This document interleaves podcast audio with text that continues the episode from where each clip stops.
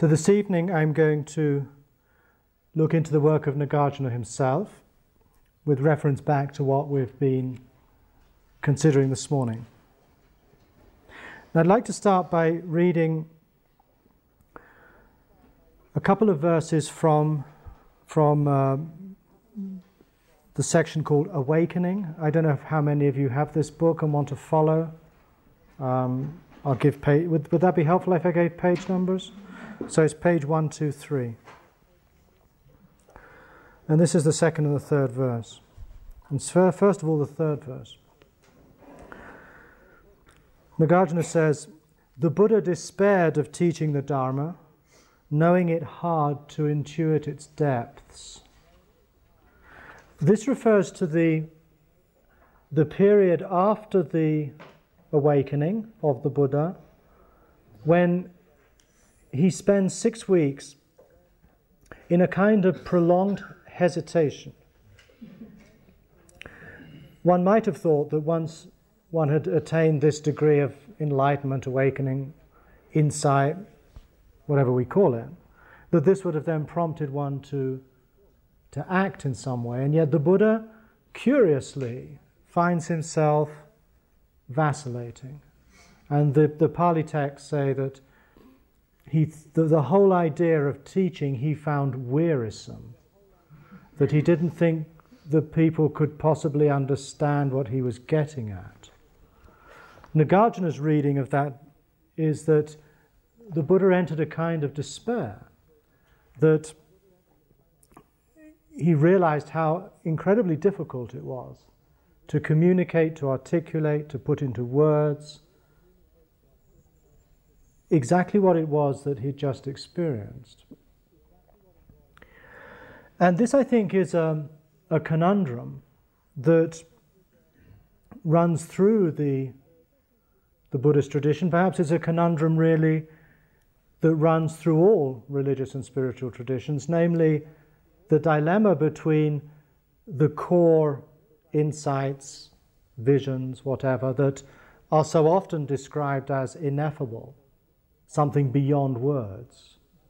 And yet at the same time, that other imperative to somehow respond to the suffering of the world,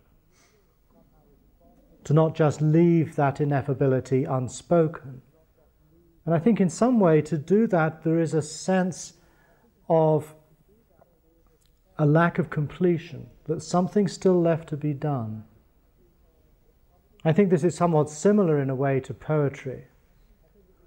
In other words, we have an intuition, we have a vision of something, a very deep experience perhaps, and it's somehow not adequate just to keep it to oneself. One feels that there's an almost irresistible urge to say something, to write something, to paint something. It feels somehow that only in that act of articulation does what was a private moment calls forth to become public. And in the previous verse here, Nagarjuna, I think, spells out perhaps one of the reasons for the Buddha's hesitation, when he says, "Misperceiving emptiness injures the unintelligent like mishandling a snake or miscasting a spell." The idea here is that what Nagarjuna is primarily concerned to communicate, this idea of emptiness, is something that actually is extremely problematic. It's actually not even more, it's more than problematic, it's downright dangerous, in the sense that it can be readily misunderstood. It's interesting that he compares it to a snake. In India, of course, the snake, the naga, from which Nagarjuna actually, of course, gets his own name, Nagarjuna, is an animal that has a deep, chthonic, earthy rootedness in the whole religiosity of the subcontinent. The Naga cults are regarded archaeologically to be the earliest indications of Indian spirituality. And the figure of the snake appears again and again and again. You find it in Nagarjuna, you find it, of course, with Shiva. And a snake is both something which is very fascinating. When you see a snake, you are often very drawn to simply look at this extraordinary creature as it negotiates the terrain. And yet at the same time, it's also frightening. It's also scary. And if we want to somehow take hold of that snake, appropriate it for ourselves, we run a great risk, if we were to pick it up in the wrong way, that it would actually come back and bite us. And emptiness, shunyata, is seen to have a similar kind of risk attached. That if we get it wrong, if we misconstrue this idea, if we don't quite get it right, then it's not that we've just failed then to understand something, but the implication is that getting it wrong can actually be somehow destructive. It can actually be counterproductive. And I guess the greatest danger that I assume Nagarjuna to have in mind is that we think of emptiness as somehow a kind of sacred state, something special, something apart from the world, existing in its own right. Something that if we were to meditate long enough, we might get a glimpse of. That emptiness might be thought of as somehow beyond the range and reach of contingency. Emptiness is perhaps thought of as the ground. I mean, there are often, you read about these ideas that emptiness is like the ocean out of which phenomena arise and then disappear. That then fall back into emptiness, come out of emptiness and fall back. Now that might be a moving poetic image, but I think it's quite at odds with what Nagarjuna is trying to get at. Nagarjuna is not, emptiness is not a thing, even a very oceanic, vast, subtle thing, from which things can pop into being and pop back again. That we have to somehow go beyond the whole a tendency we have towards reification, and i.e. making things out of things, carving things off from their contexts. And this seems to be built into the very structure of language itself. As soon as we operate with nouns and verbs, which is inevitable, whatever language we speak. And again, Tibetan and Sanskrit and Pali and Chinese are not intrinsically different in that respect than our Western languages. That as soon as we're using substantives, words like cup and hat and chair and pen and emptiness, we have, as it were, very conveniently and necessarily, in terms of communication, in terms of making sense, we've singled that thing out. We've given it, as it were, a kind of boundary, a kind of border. Hat. We know exactly what that means. If I say hat, you think of some object with a shape of a certain kind, and you can recognize all specific instances of hats. It's very useful. But it also makes us think that there is something intrinsic about hats that gives them a certain hatness. I don't have my hat anymore.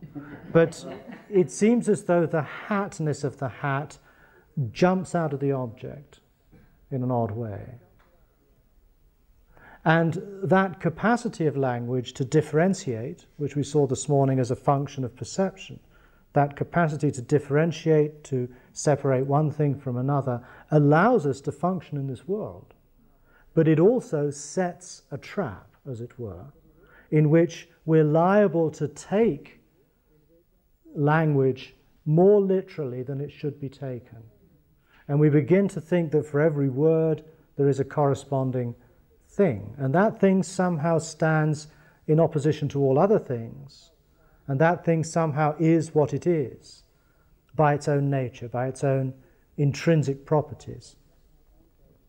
Now we're liable, of course, to think of emptiness in a similar way.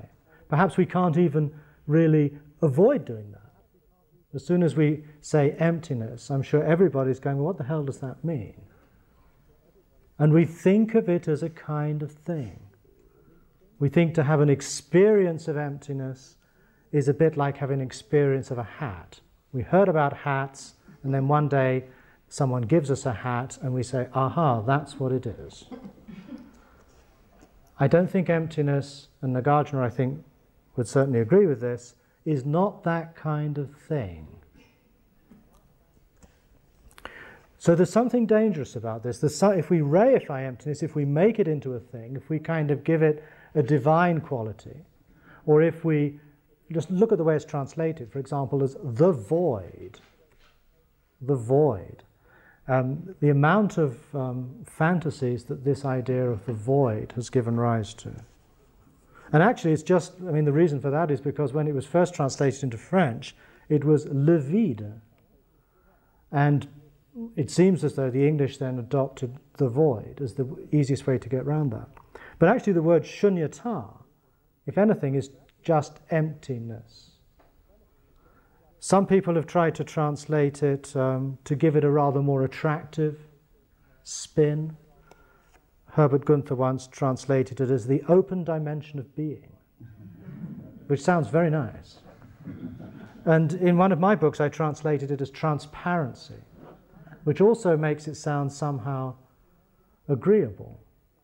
But I suspect this term emptiness is used precisely because it is unappealing, that it is slightly provocative, that it's maybe meant to shock us in some way, meant to somehow alert us to the fact that there's a danger lurking here somewhere. We need to be careful. Now, what happened after the Buddha died in about 500 BC is that his followers memorized, or they had memorized by that time, a vast number of talks, of discourses, of probably fragments, anecdotes, bits and pieces that this things this person had said that must have left this extraordinary impact on a body of disciples and followers to actually conscientiously and deliberately seek to memorize the whole body of that information. And having done so, quite understandably, there then came, as it were, one step removed. The Buddha's no longer around. It's not a kind of living, ongoing dispensation any longer. But we now have a body of knowledge, a body of information. And the mind, being what it is, wants to try to sort out and somehow digest and distill what in fact is going on here with all these amazingly diverse talks. And so they're then set in motion a kind of scholarly endeavor to classify, to categorize, to codify, to define all of the key terms that the Buddha was repeatedly using. And this gave rise to systems of classification, taxonomy, which go loosely under the heading Abhidharma. And as some of you are probably familiar, the early schools of Buddhism were largely concerned with classification and definition and cross-referencing between different terms. They wanted to know what all these different bits and pieces of this doctrine meant. And in fact, what I was doing this morning in looking at Vijnana, nama-rupa and so on was actually taking some of those key Abhidharma terms and teasing them out in a way that I feel is actually quite a helpful account of getting a handle on the complexity of our experience. But we could have taken it another route and somehow set these terms apart, given them narrow definitions, memorized those definitions, and thought of them, as the Abhidharmists often did, as terms that referred to an irreducible dharma, or entity, or thing, that was in turn a kind of constitutive foundation of reality itself. So, for example, the idea of, say, rupa, or of attention, or intention, or consciousness, these were considered to be irreducible terms that couldn't be broken down into further constituents. There was something specific and peculiar about these things that resisted any further analysis. So the classification process generated a somewhat naive philosophical endeavor to actually pin down what were the building blocks of experience itself. And most of the Abhidharma schools come up with about 112 maybe, different irreducible entities that are the core constituents of reality itself. Now, Nagarjuna, in many ways, is rebelling against that. In other words, we can see how we have a process at work here. We start with the Buddha's own experience, his awakening, his teaching, his discourses, his responding to the occasions that were continuously presenting themselves to him. We then have a process whereby that's codified, classified, and then reduced to kind of key or core ideas. And then those ideas begin to become dogmas. They begin to become idées fixes, fixations, obsessions, irreducible points in reality.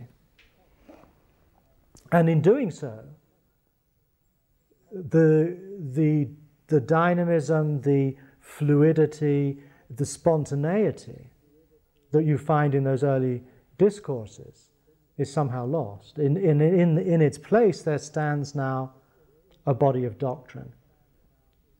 And it seems, although again the history of this process is very, very fuzzy, it seems that Nagarjuna and others got to a point of such frustration with this taxonomic process that there was a kind of rebellion against it and an attempt to return to the vitality that informed the Buddha's teachings. Now, what's striking about Nagarjuna is that he is the first voice that we hear after the Buddha. The Buddha dies in about 500 BC, 543, I think. Nagarjuna seems to have lived within the first or second century of the Common Era, in other words, after Christ. And but in that 600 or 700 year gap, you do not have any figure, any person, any individual who articulates the Dharma in their own voice. You have all of these people who classify this stuff and who remember the discourses and repeat them. But this is, in a sense, always in service to the founder of the tradition. With Nagarjuna, you suddenly hear a very distinctive voice that you don't hear in the Abhidharma, you don't hear in that early scholarly school. You suddenly have someone saying, actually, it's about this. Someone making a truth claim of the same order as that of the Buddha himself. The difference being the Nagarjuna is seeking to recover quite explicitly what he feels the true import of the Buddha's teachings were. And of course, for the Tibetans and for other Mahayanists, Nagarjuna is sometimes talked of as the second Buddha, as someone who came along at this point in time and brought the whole thing alive again. So Nagarjuna, in a way, is trying to break the Dharma, the teaching, out of the straitjacket in which he felt it had become imprisoned. Now, what's curious here is that he refers back to the early texts. He does not, as it were, explicitly advance another set of teachings, which might later be called Mahayana.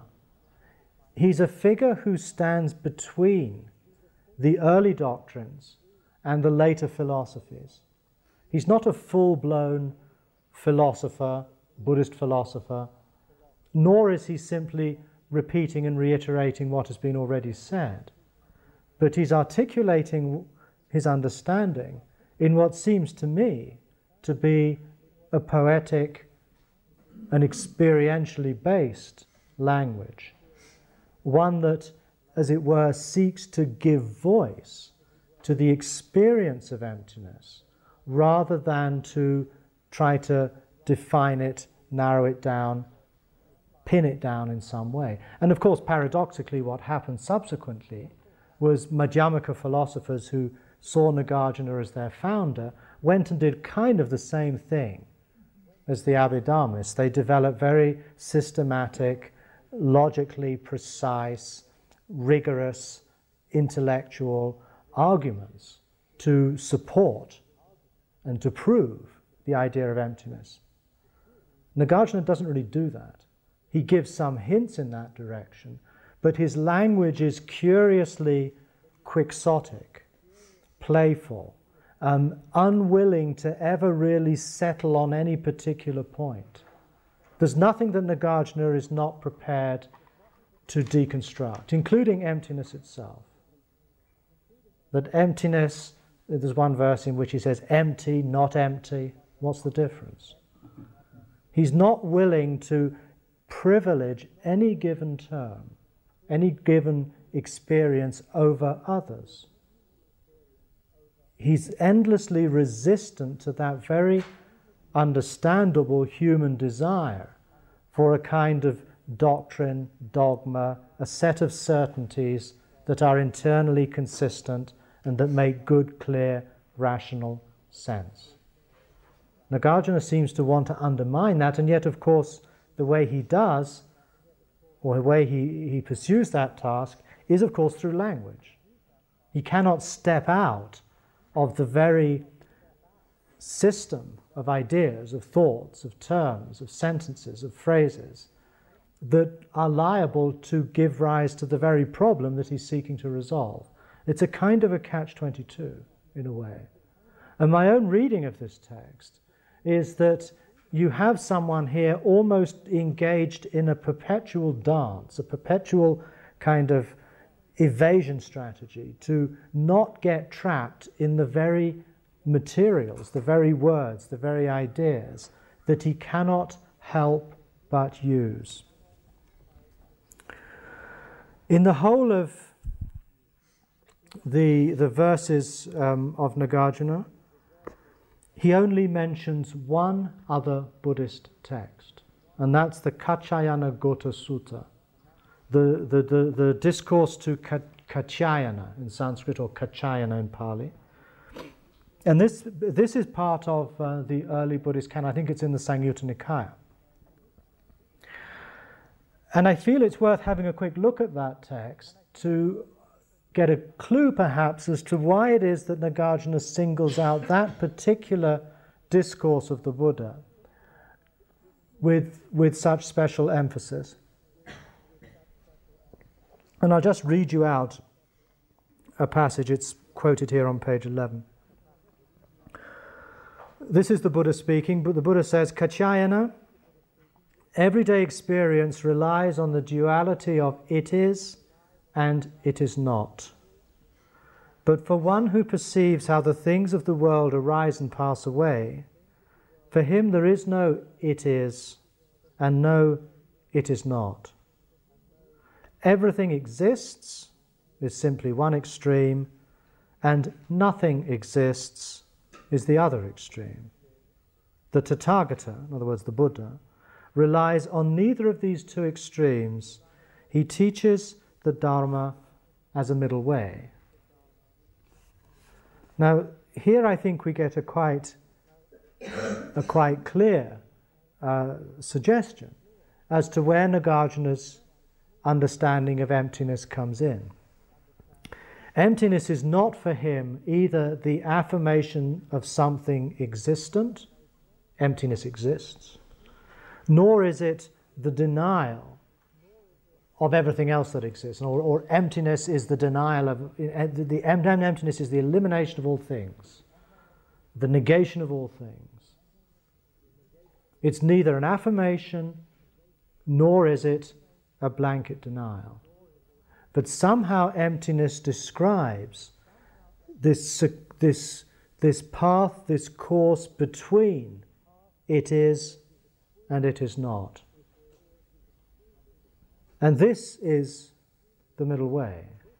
Remember in the Buddha's very first sutta, the very first discourse to the five ascetics in the park in Sarnath, the first thing he announces is he says, I found a middle way. And there it's a middle way between self-mortification and sensory indulgence.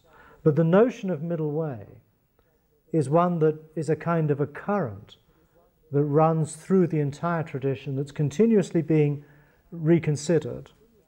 And here, quite explicitly, the middle way is the middle way between the extremes of affirmation and negation, between is and it is not, between being and non-being. In other words, between these primary categories of language, is and is not, a and not a.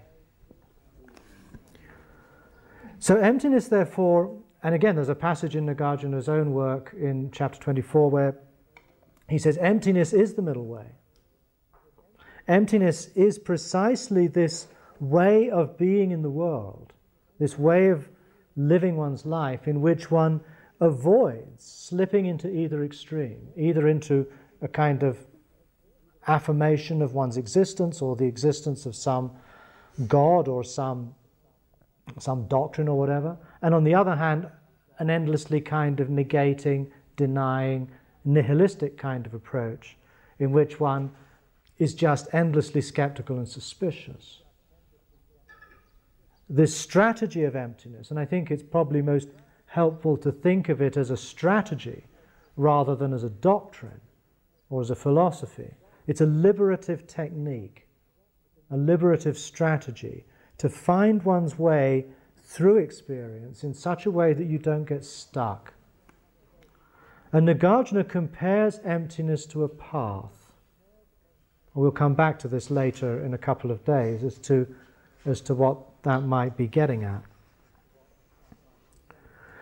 But another passage, although Nagarjuna does not refer to it, that we find in the early canon is this well-known encounter between the Buddha and the wanderer Vacchagotta. And I'll just read out this, again it's quoted in the book. Vacchagotta, he's not a Buddhist, he's just curious as to what the Buddha's teaching. And he comes up to the Buddha and says, how is it, Venerable Gautama, does the self exist? The Buddha remains silent. Then how is it, Venerable Gautama, does the self not exist? The Buddha again remains silent. So then the wanderer Vacchagotta got up from his seat and went away. He wasn't getting much success out of this. And then the Buddha turned to his attendant Ananda and said to him, if I'd answered the self exists, that would have encouraged eternalism. If I'd answered the self does not exist, that would have encouraged nihilism. In other words, he was caught on the horns in some way of his own dilemma. Because as we know, the Buddha had spent, one of the key terms we find in the early canon is, of course, the idea of anatta, of non-self.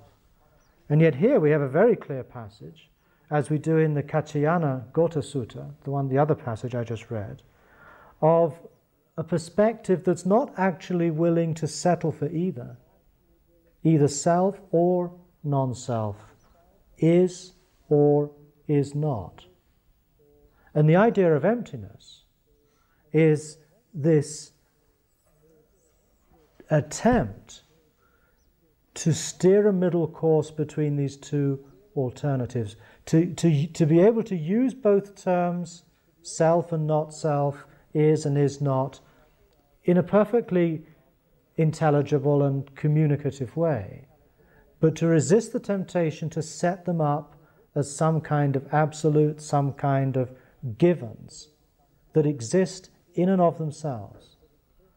So although it might be very useful, and certainly Buddhist history would bear this out, that to combat our obsessive attachment to the notion of self, then to begin to attend to one's experience in terms of how it is not self. But if you then get stuck in not self, or if you then get stuck in, emptiness, you've just, in a sense, recreated the same problem. You've now become stuck in it, in the opposite. And you now go around saying, there is no self, I'm a Buddhist, I believe in no self. You've now made no self into your obsession, into your fixation, into your attachment. So every term has its time and has its place and can be utilized in dealing with individual people at particular times in an appropriate way, but always with the necessary risk that that liberative strategy, that course of medicine, can actually turn back on you like that snake and become a poison, can become a kind of bondage. Nagarjuna even goes so far in his verses of saying that even impermanence can actually, if you get attached to the idea of impermanence, that is again another extreme, another way of slipping into a kind of nihilistic position. Everything fades away, everything dies, everything is over with, nothing lasts. Again, a somewhat familiar Buddhist refrain. That too becomes an obsession, that too becomes another extreme. So permanent and impermanent, he critiques in the same way. But enough of all of this sort of theory. I'd like to read out some of these poems, or let's say these texts that I have rendered as poems.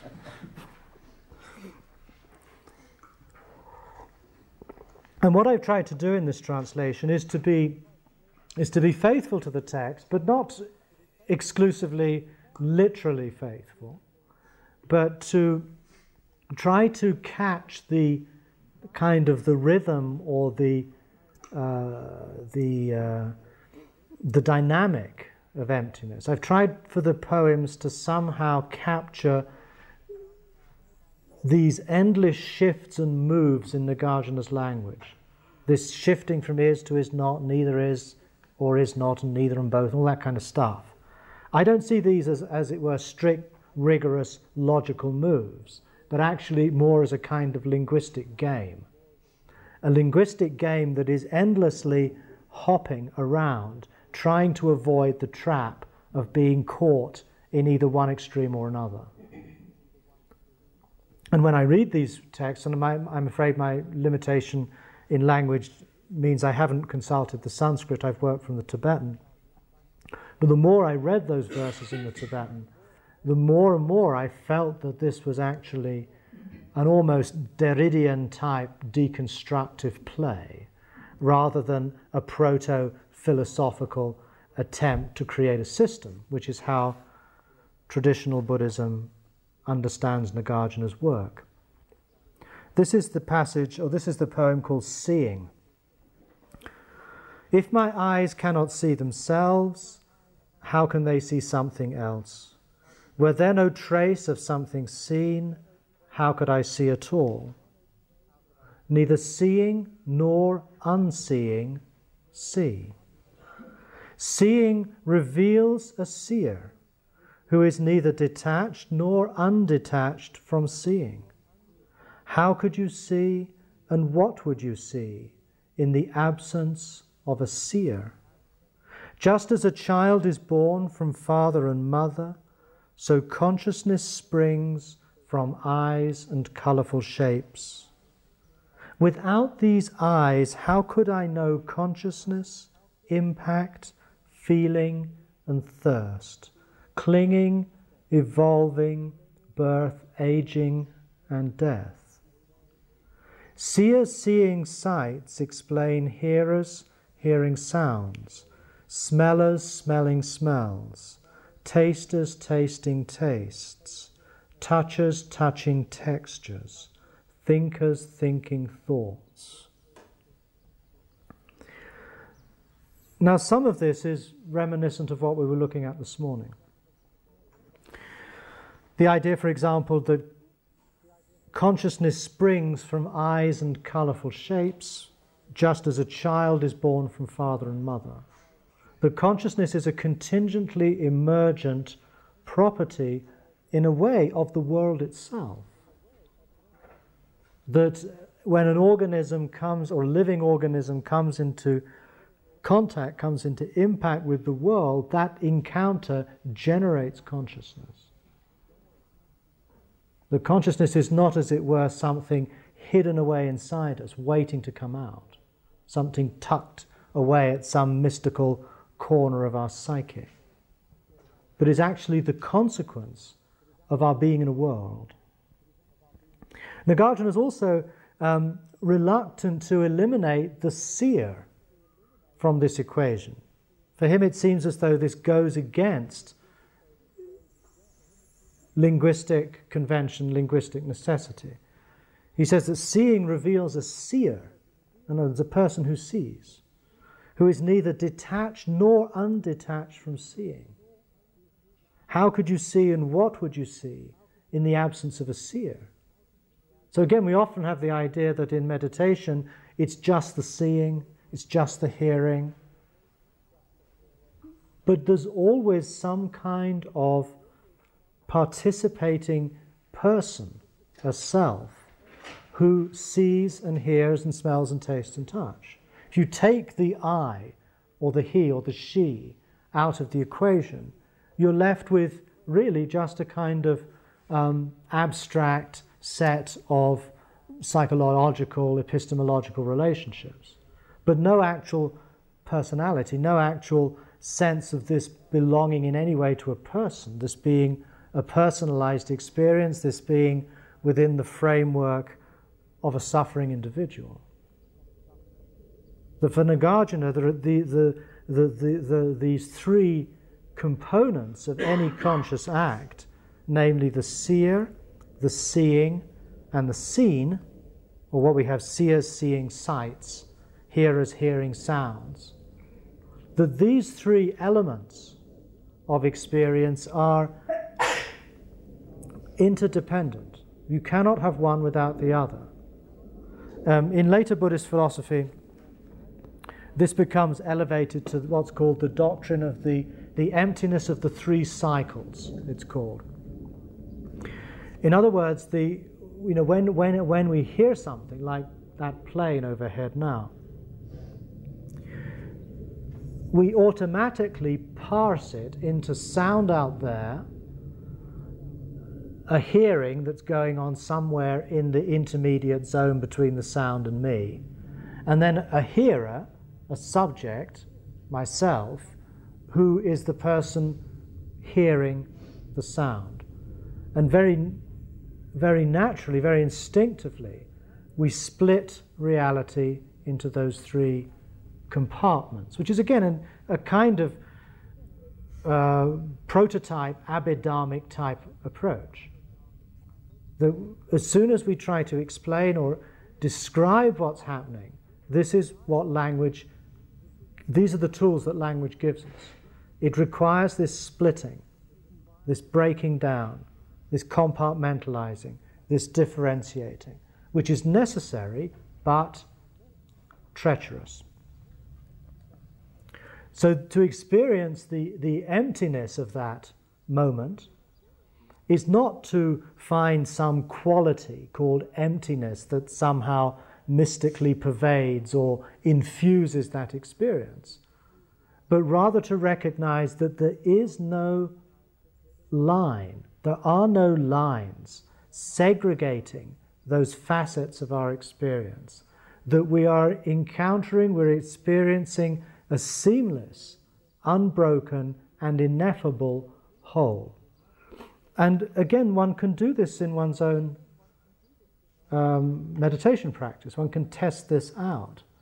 A very simple way to do this is just to sit in meditation, and when the mind gets somewhat still, when you hear a sound, for example, ask yourself, where does the sound stop and the hearing of it begin? That when you're hearing the aeroplane, you can quite legitimately say there's the sound of the aeroplane in the sky, And you can also say, I am hearing the sound of the aeroplane. And it seems instinctively true that there are these two or three different things going on. The subject, the object, and this hearing or seeing or smelling or tasting and touching. And yet, just attend to that experientially, and you'll find that there is this curious, unbroken, in some phenomenological texts in Western philosophy, they would say, hearing hyphen the hyphen sound hyphen of hyphen the hyphen aeroplane, to suggest the continuity, the seamlessness, the unbrokenness of that moment. And Nagarjuna seems to be suggesting that the experience of emptiness is an experience in which that habit is at least for the moment broken. That splitting, that parsing doesn't occur, but yet at the same time we'll come out of that meditation and say, I was listening to an aeroplane. And there's no problem with that.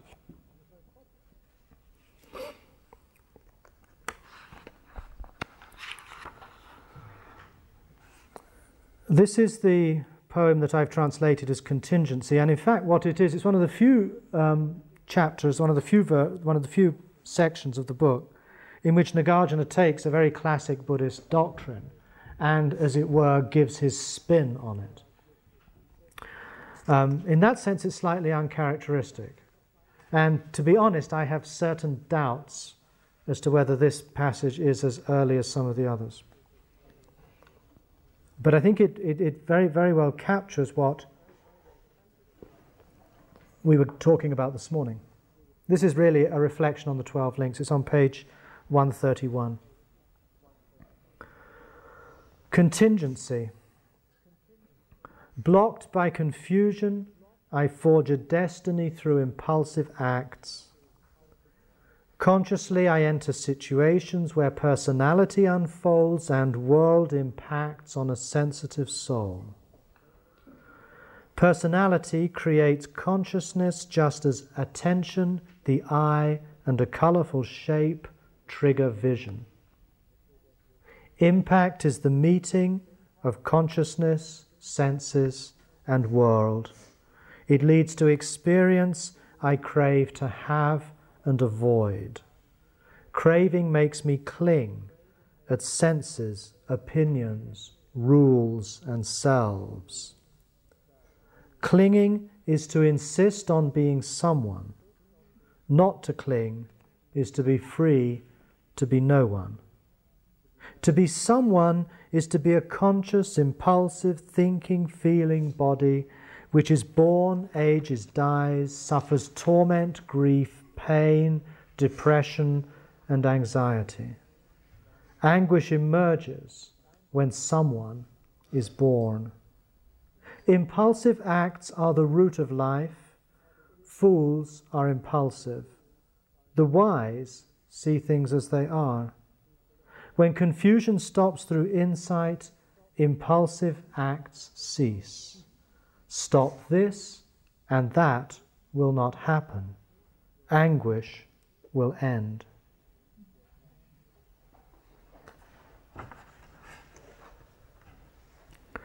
The word I've translated here as personality is actually nama-rupa. So nama-rupa creates consciousness just as attention, the eye, and a colourful shape trigger vision. So again you see we have Nagarjuna taking these terms and always locating them within a context of conditions and circumstances that generate them, and once those circumstances have changed into something else, that phenomena vanishes.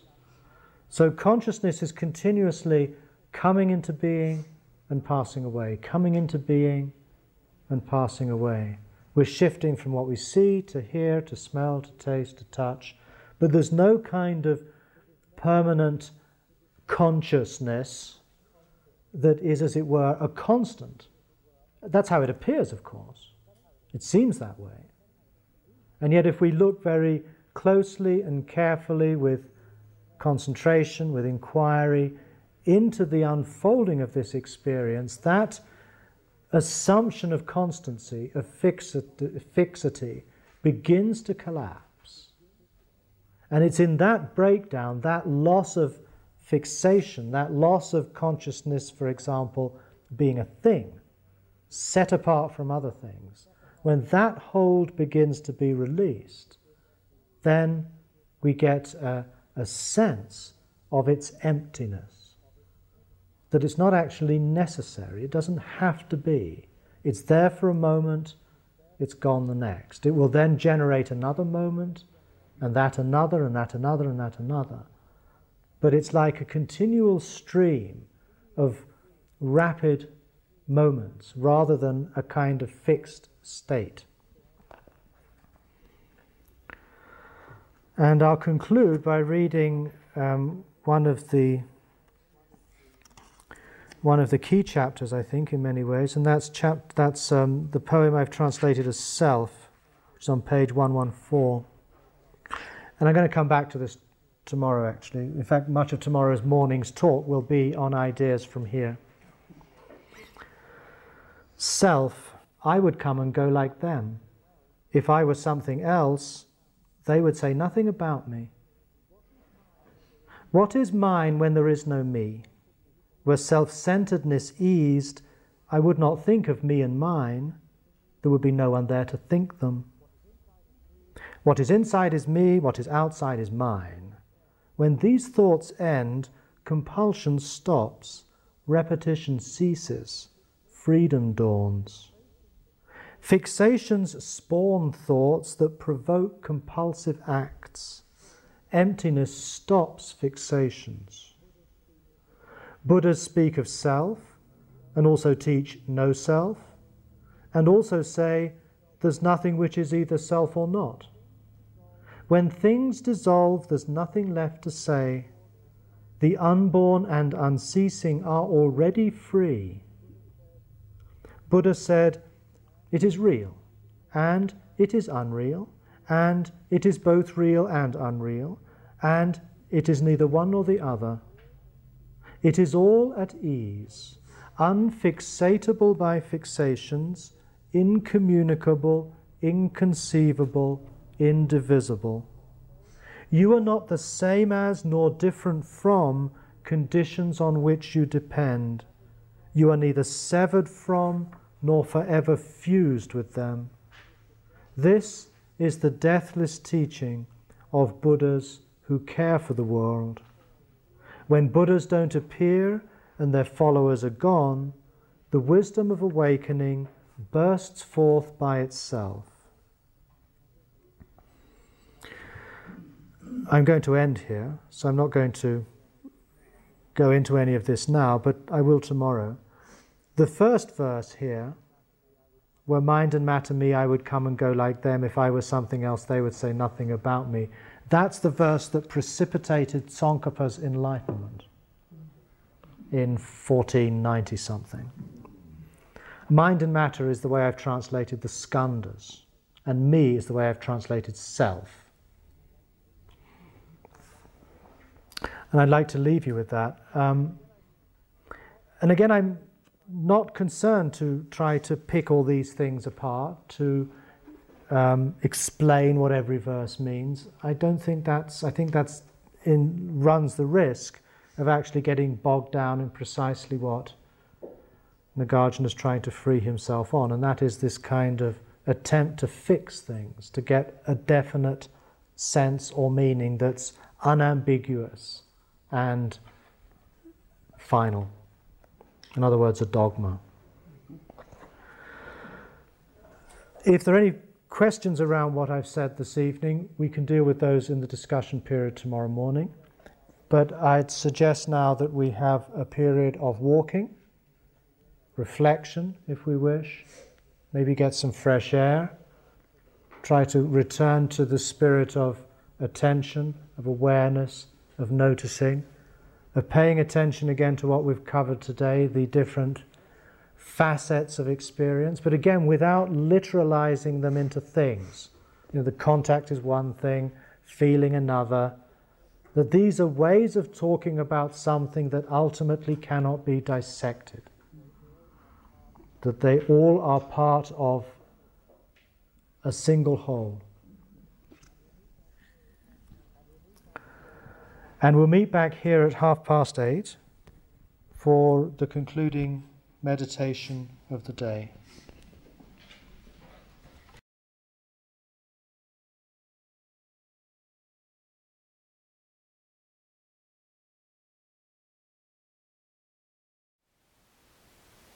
Thank you for listening. To learn how you can support the teachers and Dharma Seed, please visit dharmaseed.org/donate.